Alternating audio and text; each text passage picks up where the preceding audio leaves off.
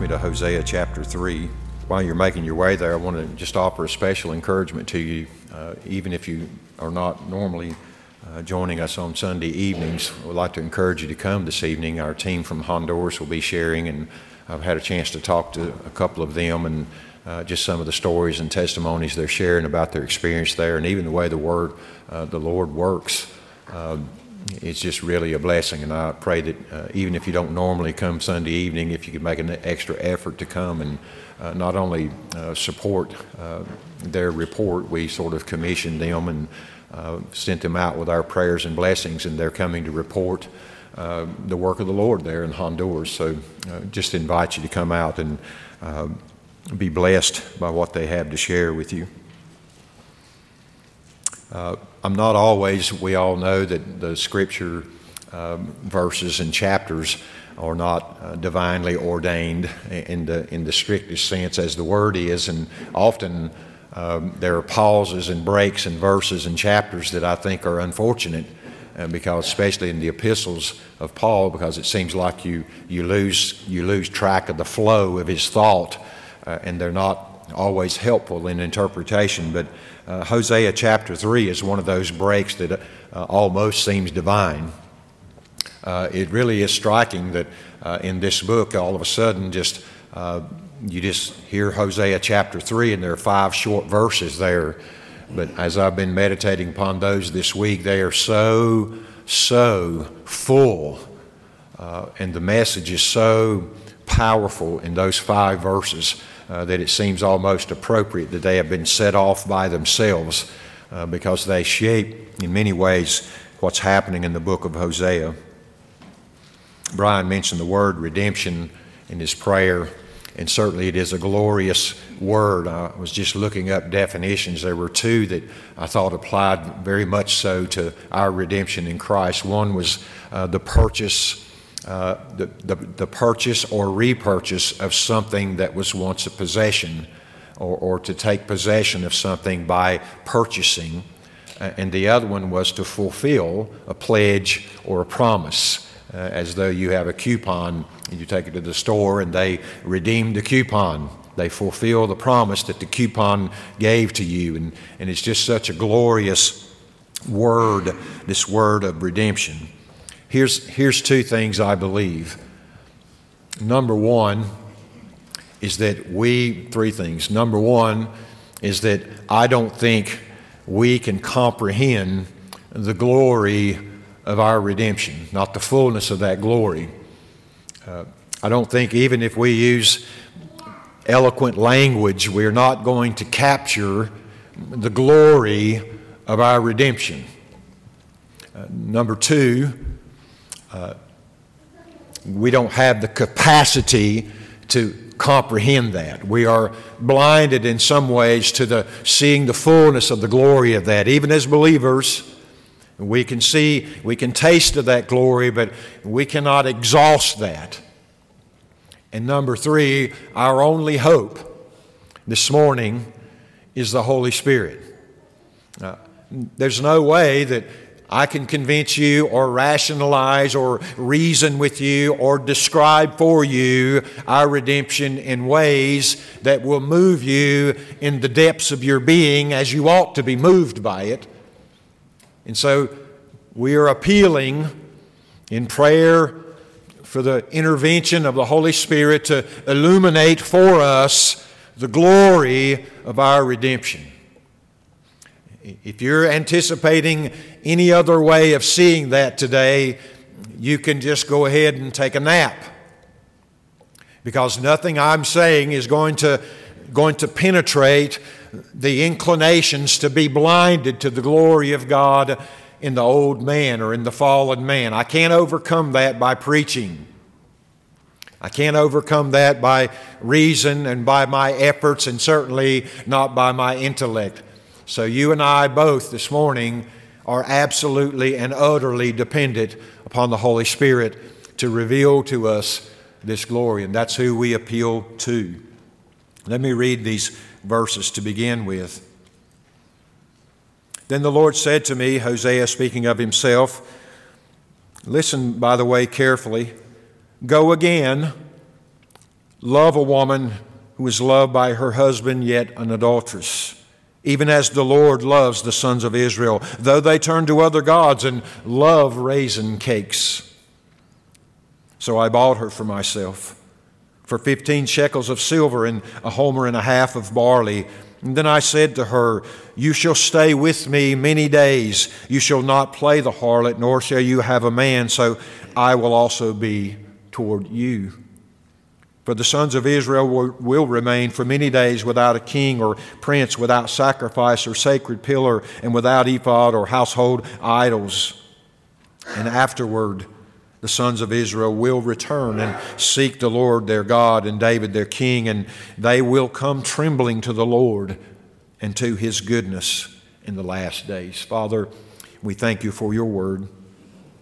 And as I've already stated, we are helpless in the power of the flesh and in the reason of our minds to grasp and to behold and to taste of the fullness of the glory of Christ in our redemption. So we pause to appeal to you for that divine miracle, that illuminating of the eyes and of the understanding that might penetrate down into the depths of our soul. We are redeemed as believers, and Father, perhaps there's someone here this morning who is not yet experienced and known this redemption, and perhaps this will be the morning that their eyes and their hearts will be opened to the gospel, to the, to the good news of Christ in whom our redemption is bought. So help us this morning for your own name's sake, for your glory, for the glory of Christ, and in his name. Amen. I was thinking about uh, this portrait of redemption that you see in these five short verses. Uh, I don't know that I'll get through all of these. I'll try to, but I saw at least 11, 11 uh, characteristics or attributes or uh, realizations in, regarded, in regarding our redemption in the largest sense, but particularly God's uh, redemption in the last days of His people. Now, I, I am one of those who believe that God has set apart His people uh, national Israel, and he will work in a very specific way in the life of Israel as the instrument by which the light of the gospel would be spread to the Gentiles. But in the last days, I, I think those Israelites who come to know this redemption will know it in the same way, in the same way as the Gentiles know it, and that is by faith through grace, or by grace through faith. And that not of themselves or ourselves but it is the gift of God. In fact, I believe, I believe that was the promise from the very beginning, and it was manifested, unfolded in different ways, covenantally down through the ages, but always, always lending itself or fulfilling towards the ultimate promise that the seed of the woman would crush the head of the serpent. And we are, as believers, Gentile and Jew, beneficiaries now and forever of that crushing. So, I want to share with you just some of the aspects in this passage of Scripture that I saw as I studied in relation to this redemption. And primarily, they all deal with the love of God, who John says God is love. And we touched on that in our Advent messages. In verse 1, we see first and foremost that this is a sovereign love. It is a redemption brought about by a sovereign love. Then the Lord said to me, Go again uh, to a woman who is loved by her, and love a woman who is loved by her husband. He says later on, uh, verse 4 For the so, sons of Israel will remain for many days. And he speaks of that in terms of the Lord as he loves Israel. What, what I'm getting at there is, is it is a love that brings about redemption that is initiated by the sovereignty of the God of this universe. We can't compel it. In fact, the New Testament tells us who shall ascend into heaven to bring God down, to bring Christ down, or who shall go below and to bring him up. And then he goes on to say, No, it's the gospel that Christ is near you even in your mouth or even there with you. So it is not a love that is somehow constrained or demanded or necessary and somehow compels God to love to the degree that He brings about redemption. He loves And he acts to bring about redemption by his own sovereign will and ultimately for the display of his own glory. That's so critical because we have conditioned, particularly Americans in many ways, to think that redemption is rooted in our superior selectability to God.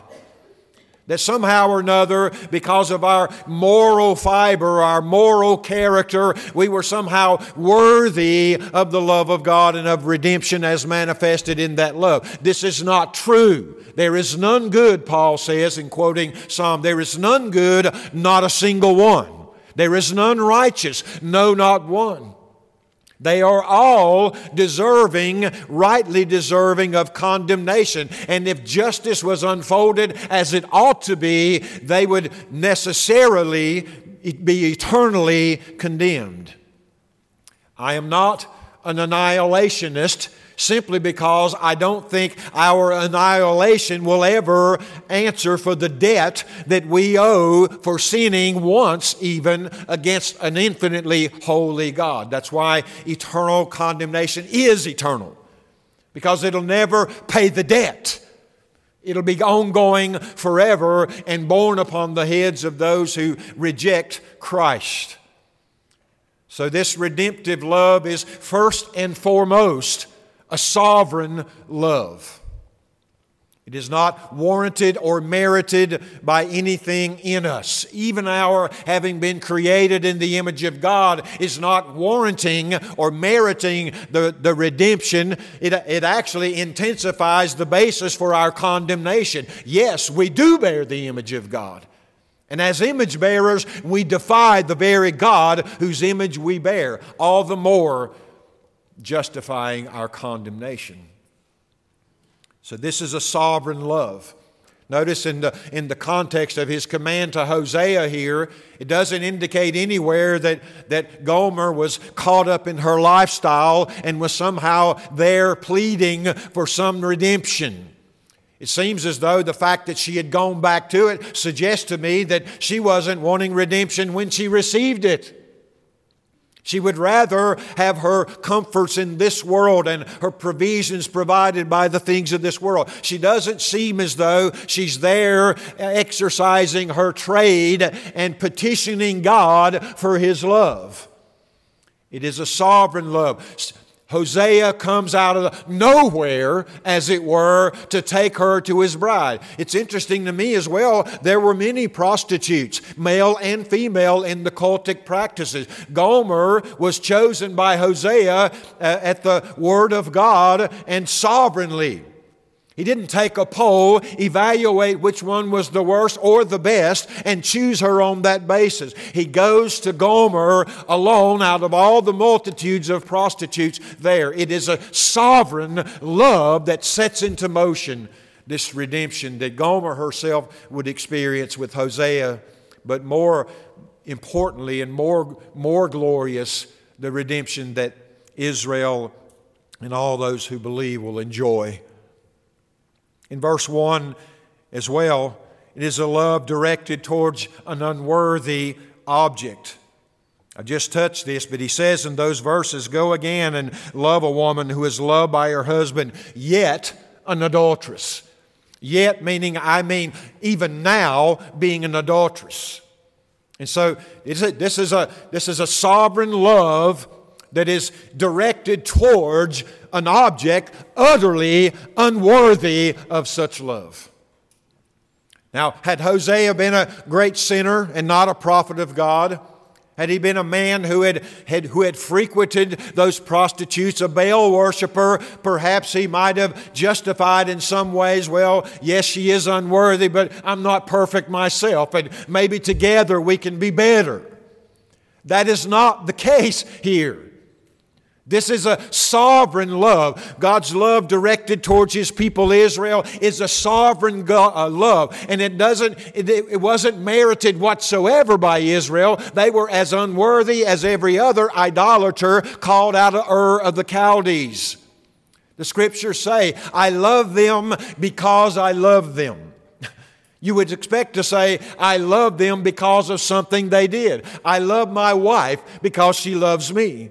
I love my wife because she is a caretaker and a, and a helpmate to me. I can, when I use the word because uh, after the word love, it's usually something that they're doing. But when God speaks of Israel, He says, I have loved them because I love them. that, that excludes anything they were doing. I have loved them sovereignly, and I have directed my love to an utterly unworthy object of sovereign, infinite, holy, righteous love. I don't, it's a great sin for a Christian to be condescending, I think. But it is the glory of God that He condescends to great sinners. To me, I, that's overwhelming to me. And that is, that is Israel. And through Israel and through the, God's witness through Israel, that is you and I as Gentiles having now known this redemption. We are, in here this morning, unworthy objects of the love of God. Even the good you've done, you've done it often, if not always, with selfish motivations which makes your good condemning towards you, not, not, uh, not a mitigating factor, but a condemning factor, because that's what we're prone to do. So it is a sovereign love, and it is, a, it is absolutely directed to unworthy objects. In verse 1 as well, it's also an unconditional love. He says in that verse, at the end of that verse, even as the Lord loves the sons of Israel and this phrase, though they turn to other gods and love the raisin cakes. Why would you love them if they turned away from you and worse, worshiped other gods? I still love them. That's what I think he means early on when he says to Hosea, Go love a woman who is loved by her husband. The implication there is, Hosea, you love her. And she's acting as, as an adulteress and offering up raisin cakes, as it were, to the gods of this world. Go love her anyway. It's as though Hosea didn't cease to love her in her rebellion and her resistance and her defiance of that very love. And that is, that is indicative of the love of God at work in redemption. He loves us unconditionally. And I mean that, by the way, let me clarify unconditionally upon whether or not you are responsive to it at the moment. I don't mean that God's love doesn't come to us in redemption upon some condition, but the condition is Christ. That's the only condition. Otherwise, that it's, it's unrighteous to love rebels. There has to be something to take the unrighteousness of the rebels out of the way, and it's not in and of themselves. So it is conditional upon Christ's death, ultimately, and justification but it is unconditional in terms of whether or not you and I are immediately, at least, responsive to it. Now, God's love is indicated in a response to that love, which is repentance and which is obedience. Jesus says, If you love me, keep my commandments, keep my word. So, in this redemption, there is an unconditional love at work. I think because it's Israel here too, he says the sons of Israel in verse 1 that it is also a covenantal love.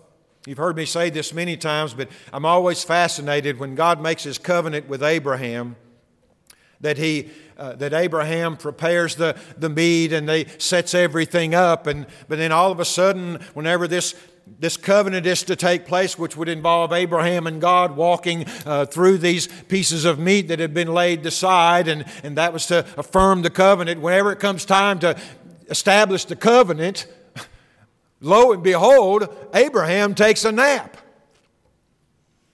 He's not, he's not awake. In order for the covenant to be a reality, the two people making the covenant walk through those pieces of sacrifice. And that affirms that these two men are entering into this covenant. And the witness is this divided flesh on either side of them. They walk through the flesh, as it were, and establish the covenant between this man and this man. Well, it's amazing to me that Abraham's asleep. But he has a vision in his sleep. And what passes through the, between the meat, as it were, the, the flesh, is, a, is the singular sovereign God of the universe alone. It is a covenant with, with His people based upon God's faithfulness, not His covenant uh, recipients. Abraham would have fallen and failed to live out his obligations in that covenant, and therefore would have, the covenant would have been broken in that moment. And so it is a sovereign love. It is directed to an unworthy object, but it is, a, it is an unconditional love, and it is this, unco- uh, it is this covenantal love. God loves Israel regardless, despite their sin, because God has entered into a covenant with Himself for his own name's sake to choose out him a people through whom the nations would be blessed. In Israel, national Israel, and spiritual Israel, we ought to thank our Almighty God for that because Israel wouldn't have lasted a day if their faithfulness was the, was the decisive factor in that covenant, and neither would, neither would any of us in this room today. How many times have you been unfaithful this week already? We would have, if our covenant was based upon our works or our contribution, all of us would be outside the covenant of God's grace this very morning. It is a covenant grounded in covenantal grace, the covenant love of God Almighty. In verse 2, it is also reflects here a sacrificial love. He says, So I bought her for myself. Bought her for myself. And he mentions there the 15 shekels of silver and a barley, uh, half a, a homer and a half of barley. And my research indicated that's no great price but but you got to remember here that Hosea is paying that price, and as a prophet, he wouldn't have been a wealthy man, but it cost him something. It, it sacrificed. These possessions were Hosea's, they belonged to him. And this, and this redemption, as it were, of Gomer would require a giving up of something that belonged to him, that was his possession. He doesn't go get a loan. He doesn't take up a collection among his fellow prophets. He doesn't go to the Israelites and receive an offering and then go purchase his bride. These are his possessions.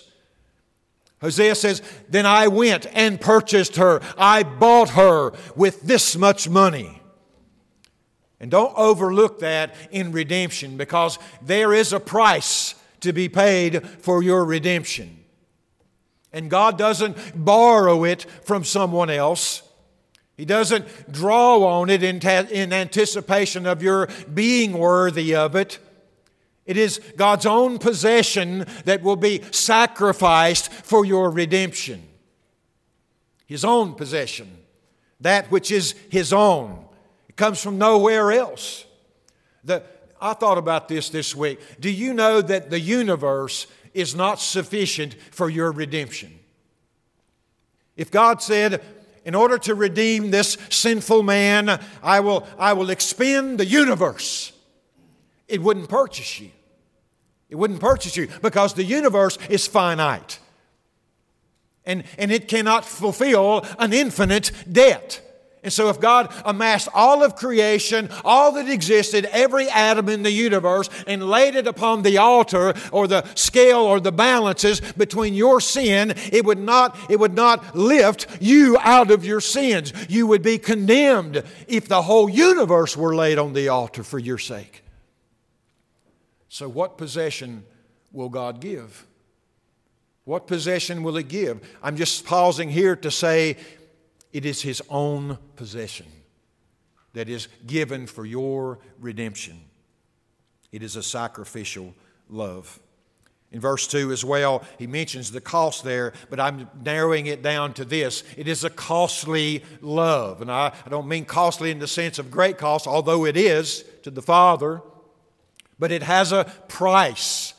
There is a purchase price, there is an expense involved in your and my redemption, in Israel's redemption.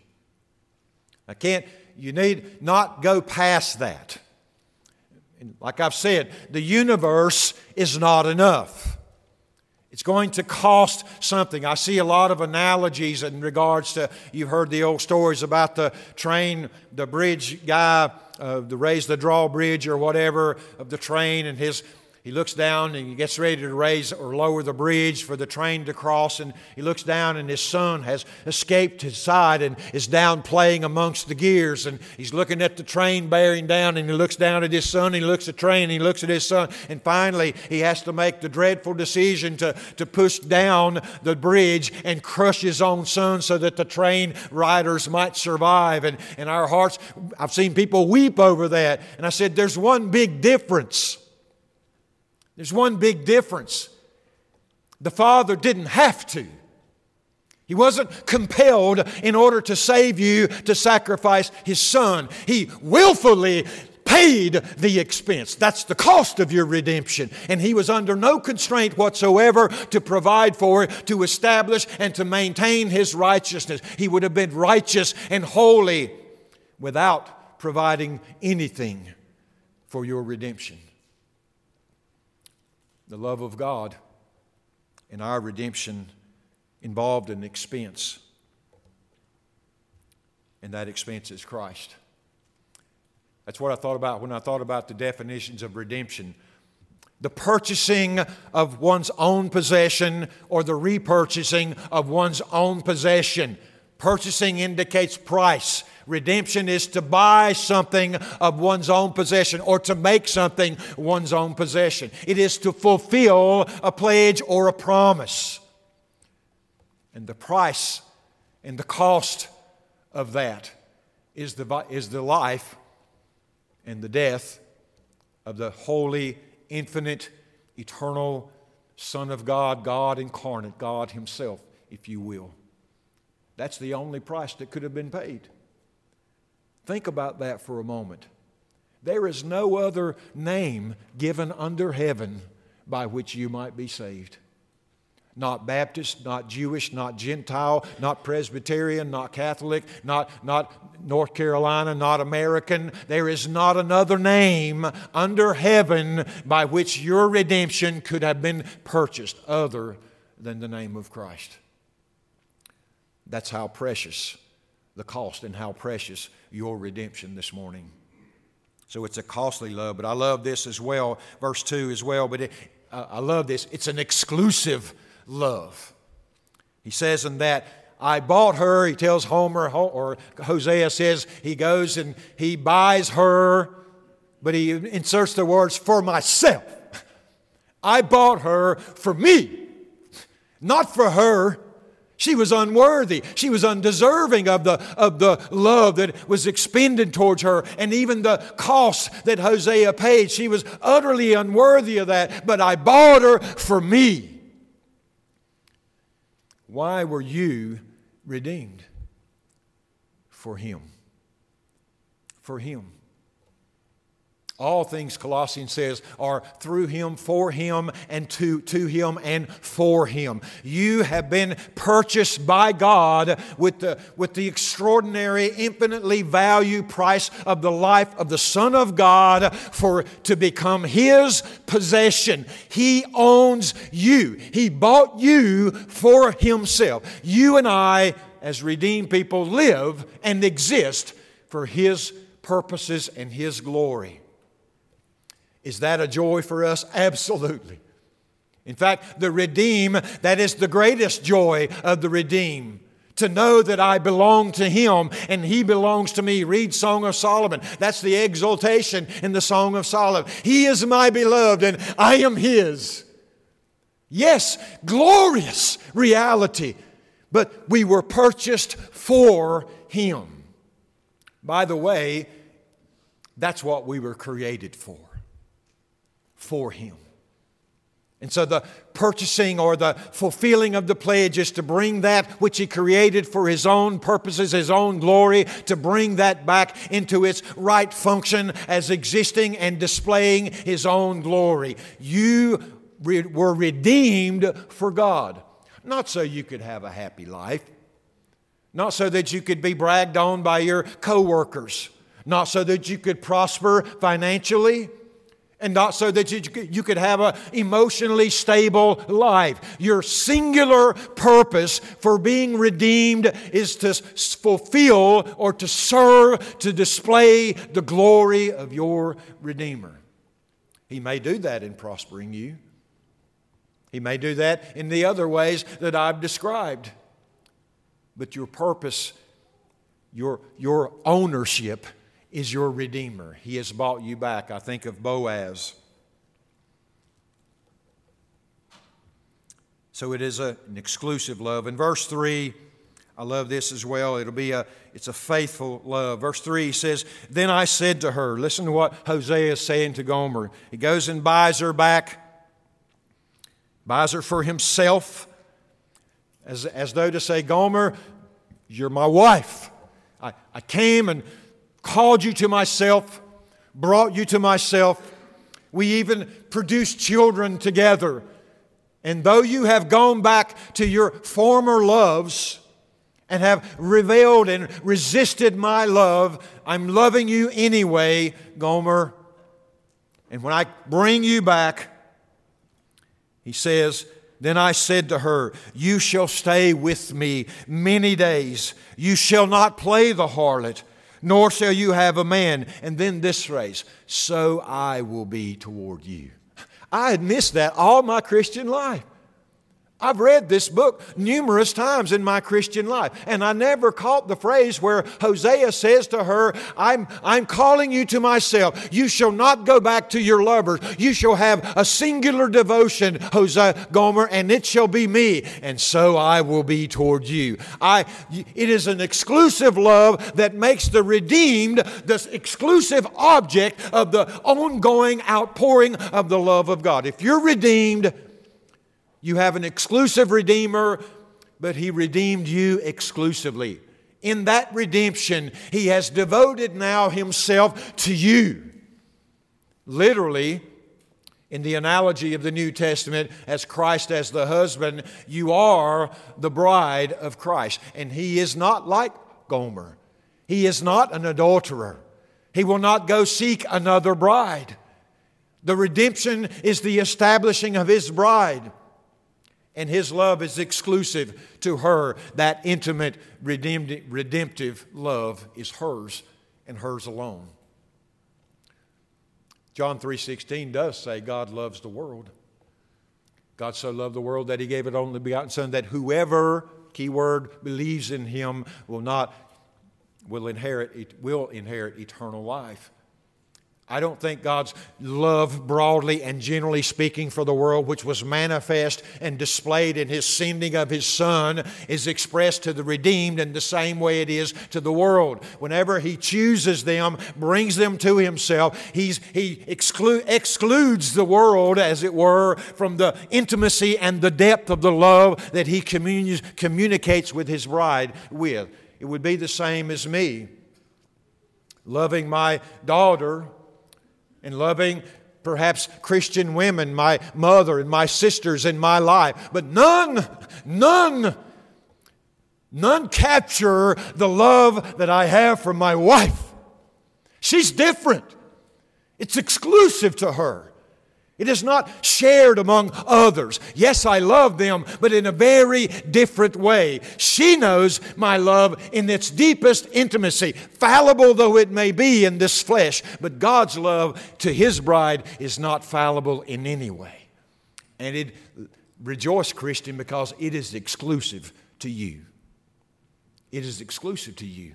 Nobody loves you like God. I've, you've heard my testimony before, but there was a time in my life where I was convinced that I had successfully alienated everyone on the planet from loving me. And there was one witness or testimony in my life that suggested to me that there may be a love that was different than I had experienced up until that point. And that was a mother who loved me regardless of how cruel I was to her and to all those who had loved me previously. And when I left my mother and married my wife, I found the same sort of love. And it reminded me that there must be some kind of love that, that doesn't get exhausted even when I'm bad. And that translated into the answer ultimately for me was that I am not only bad, I am irredeemably corrupted in the very depth of my nature, and there is no hope for this one. But then God revealed to me there is a love like this. And it's only to be found in Christ. And that was key to re- the regenerative moment in my own life where I began to understand that there is a love of God that exceeds any other kind of love in this world. Our best expressions of love are but glimmers and reflections of the infinitely holy, gracious love of God manifest in redemption. So it's a faithful love. In verse 3 and 4 as well, when he says there, you shall stay for many days, I do think he's speaking generally, broadly here about you will, you will, you will grow to have no competing devotions. He says that in verse 3 You shall stay with me many days. You, you shall not go back to those ways of playing the harlot. And so I shall be to you. I shall be devoted to you. Then, verse 4, he says, The sons of Israel will remain for many days without king or prince. All these are things that would vie for the devotions of, uh, of Israel kings, princes, the sacrificial things, the sacred pillars, the ephod, which was a main thing in Israel's life, and the, even their household idols. This is a love that sanctifies, it sets you apart unto me. That's the redemptive love of God. It is a sanctifying love. You shall there is a period of time in which my love brings you to me, and then you are isolated or set apart, as it were, from all the other things of your devotion throughout your life. And I'm setting you apart unto me, and it has a sanctifying effect, literally, a setting apart effect. And there is a suggests to me that even for the redeemed, there is a process by which the fullness of their redemption someday comes. And it is by drawing her out, establishing her, cutting her off from her former devotions, and working that out in the, in the wife, in the life of, of Gomer. I would like to think, even though we're not told this in the book, that at some point, perhaps many years into their future with Hosea and Gomer, that someday she finally yielded and understood, oh, how much Hosea must have loved me. And she finally yielded to that love. Oh, would the heart of Israel respond in such a way to the sovereign love of their God? Is what basically God is saying through that. So, this redemptive love, this redemption involves a, a, sanctifying love. If you say, I'm redeemed and God has demonstrated this love for me, but yet you are still after and, and, and having the devotions to the things of this world and the pleasures of this life, you have great deal of reason to question whether or not you are in fact His redeemed. Because when He redeems us, He sets us apart from the world. And he establishes by his spirit and by his truth a, a, distaste in us for the things of this world and things that would compete for our devotion. I, this is true about my life, but sometimes I think, I've even said this in my own mind and heart, God just don't want to let me enjoy anything in this life. Because you have this thing and you say, this should be such fun and this will be great. Whether for me it might have been golf, it could even now, if, it, if I wasn't careful, leak over into wood turning. I just find so much satisfaction in that. But then I'll go down there and put a bowl on and start turning, and it is beautiful. And all of a sudden it cracks and blows apart. And it's like your spirit says, God's not going to let me enjoy this. Why? Because He will not allow for competing devotions and, and adorations that come up against Him in my life. What a gracious God. What a loving God. Because that would be to my destruction and to my depression, and so it is to yours. So if you wonder why you can't have the things that some other people have in life, maybe it's because God knows that if He were to allow that in your life, it would rise in its evaluation in your life and draw you away from Him as your singular devotion. And He dare not risk that in the life of the one He loves, in the life of His redeemed. Two more really quickly it finally is a redemptive love. In verse 5, I love this, but he says, afterward, that word keyed in. Afterward, after they've been set apart and they've been deprived of their king and their princes and their sacrifices and their sacred pillars and all these things and their, and their uh, household idols, once they've been separated from that, afterwards, what follows? The sons of Israel will return and seek the Lord their God and the, David their king. I do think that's a reference to Christ in, in some sense there, but afterwards, after I call them out and love them even while they're yet adulterers, after I bring them to myself, and after I isolate them and cut them, separate them out from the world, and produce in them affections directed towards me, afterwards, then they will begin to seek me. Here's what I say to people Seek the Lord, yes but understand that your seeking is contingent upon His calling and His loving you. He produces the seeking, the genuine seeking. There are lots of folks who have curiosities about all sorts of religious things. And it never fails when I talk to those people, they have a hodgepodge of theology. A little New Age here, a little Buddhism here, a little works related stuff here, a little bit of grace here, a little bit of self righteous, just throw it all in and manufacture your own little household idol and then devote yourself to it. It's obvious when you talk to people that way. To me, redemption has its outcome afterwards. The fullness of our redemption and what you know now in the Holy Spirit and by the presence of the Spirit, which is the earnest of our expectation, what you know now is only a taste of what it will be one day to finally fulfill and to know fully what that redemption looks like in our lives. What a day that'll be. What a day that will be. So it is a redemptive love, which indicates this progression towards a fulfillment of it. And finally, this really struck me. It is a humbling love, not an exalting love. Though our souls rejoice and though we exult in the Christ of our redemption, there is a humbling that it produces in us. Notice he says there, Afterwards, the sons of Israel will return and seek the Lord their God and David their king. And this phrase, and they will come trembling. But then he says something that surprises me to the goodness. Trembling to the, I don't know about you, but I don't tremble towards goodness. I tremble whenever it's dreaded and I'm having being forced to move towards it, and I'm going, oh my goodness, I don't want to face this. That's when I tremble. But this redemption and the love of God produces not self exaltation and pride and arrogance, it produces a, a willful progression toward our God, a humbled trembling approach and reverent approach to the God of our goodness, the goodness of God. That's what we're coming to as the redeemed. Do you know that's where you're headed? As redeemed towards the goodness of God. I heard a sermon this week, or a, maybe it was a, a little devotional, but it was talking about how the Christian would be judged in eternity, and, and it gave the description of how there would be a book opened, and it would be a book generally of all the sins committed in the flesh. And then that would be made public and exposed to you at least, minimal at you.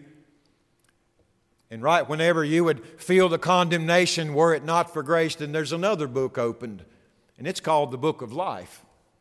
And whoever's name was written therein would not suffer that judgment. Now, there will be, I think there will be some consequences to the works we did. I, think the analogy they give, all those works that we did in the flesh as Christians would be thrown over in a pile and a match struck, struck to it and it'd just go, all gone. All gone. And I thought to myself, wouldn't it not be a tragedy as the redeemed to live an entire life serving God, quote unquote, only to meet Him to meet Christ and to have it all incinerated before our eyes, even while we were still saved because we were of the redeemed. We were recipients of His sovereign love, but we never understood the glory of our Redeemer. And so we set out to work trying to please Him rather than to try to display the glorious love and the glory and holiness of our Redeemer. Redemptive love is a humbling love. If you say this morning, Well, I think I'm humble, you're not. the fact that you said it is suggested that no, you're not. Now, I think it would be wiser to say, I don't think I'm proud. Because as soon as I say that, God shines a light and says, Oh, yes, yes, yes, yes. There's still, some pride there. Your redemption hasn't been completed. I have purchased you, brought you to myself, set you apart unto myself, and your redemption and the effects of your redemption are underway, only to be known when you come into my presence, Larry. So don't swell with pride. Come trembling to my goodness, for there it is that this sanctification continues. And you will ultimately know the fullness of what it is to be loved by God and redeemed by God. Here's my heart this morning. I pray that there's not a person in this room that hasn't been a recipient of this redeeming love of God.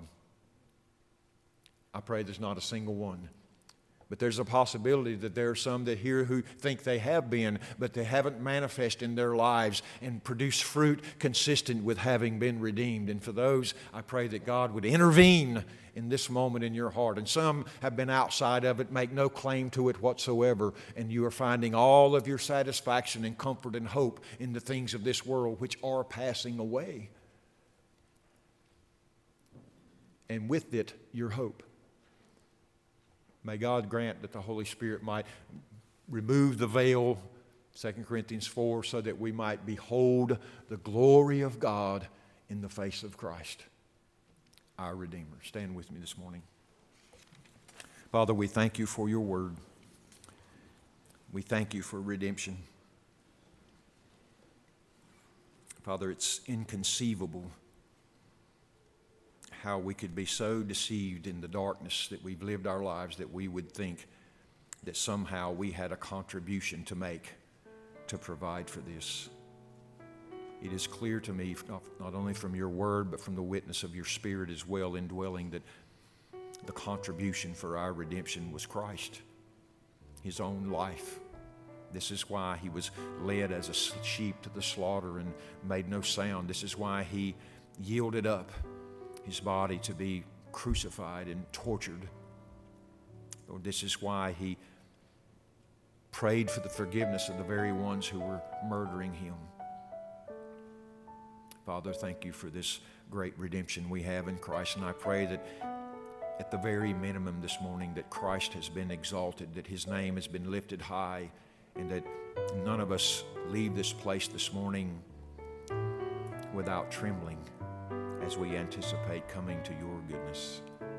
Have your way in these moments of reflection and even invitation as we seek your face. We ask in Jesus' name.